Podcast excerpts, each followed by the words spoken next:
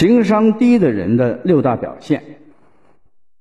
现实生活中，我们常常听说某某某情商很低。那么，导致一个情商低的具体的有哪些原因呢？今天我们一起来看。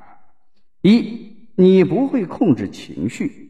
你常常带有负面的情绪，紧张、不安、焦虑、无处宣泄的感情，使精神和身体都绷得紧绷。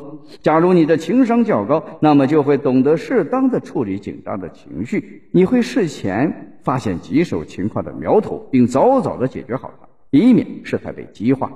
二，你很坚持自己的立场。高情商的人能够在举止礼貌、充满同情心和善意的同时，坚持自己的立场，画出明确的界限。这种富有技巧性的行为是解决冲突时的理想手段。大部分人都没法不受影响，他们往往会陷入消极或者激进的行为当中。三，你无法准确的描述自己的心情。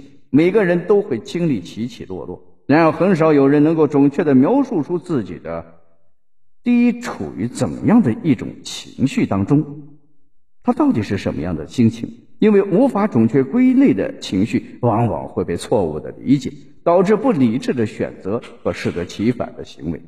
第四，你太急于下定论。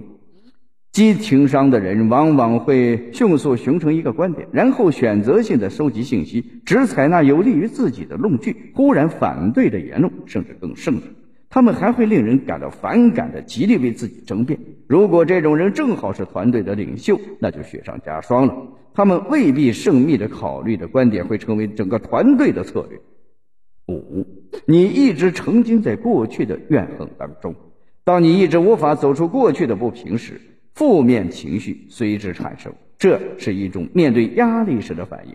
在这种情况之下，你的身体将会进入要么战斗，要么逃跑的模式。为了生存，你被迫硬着头皮面对问题，想办法克服它，或者也可以选择逃避。用掉过去的情绪垃圾，不仅仅会让你的心情变好，更会改善你的健康状况。甩掉它。甩掉情绪的垃圾，对你来说是一件非常健康的事儿。第六个，你没法原谅自己的错误。高情商的人善于放下自己犯过的错误，但放下不代表忘记。他们虽然不再为自己的错误耿耿于怀，但他们会吸取教训。他们懂得重新调整自己，接受现状，迎接未来的成功。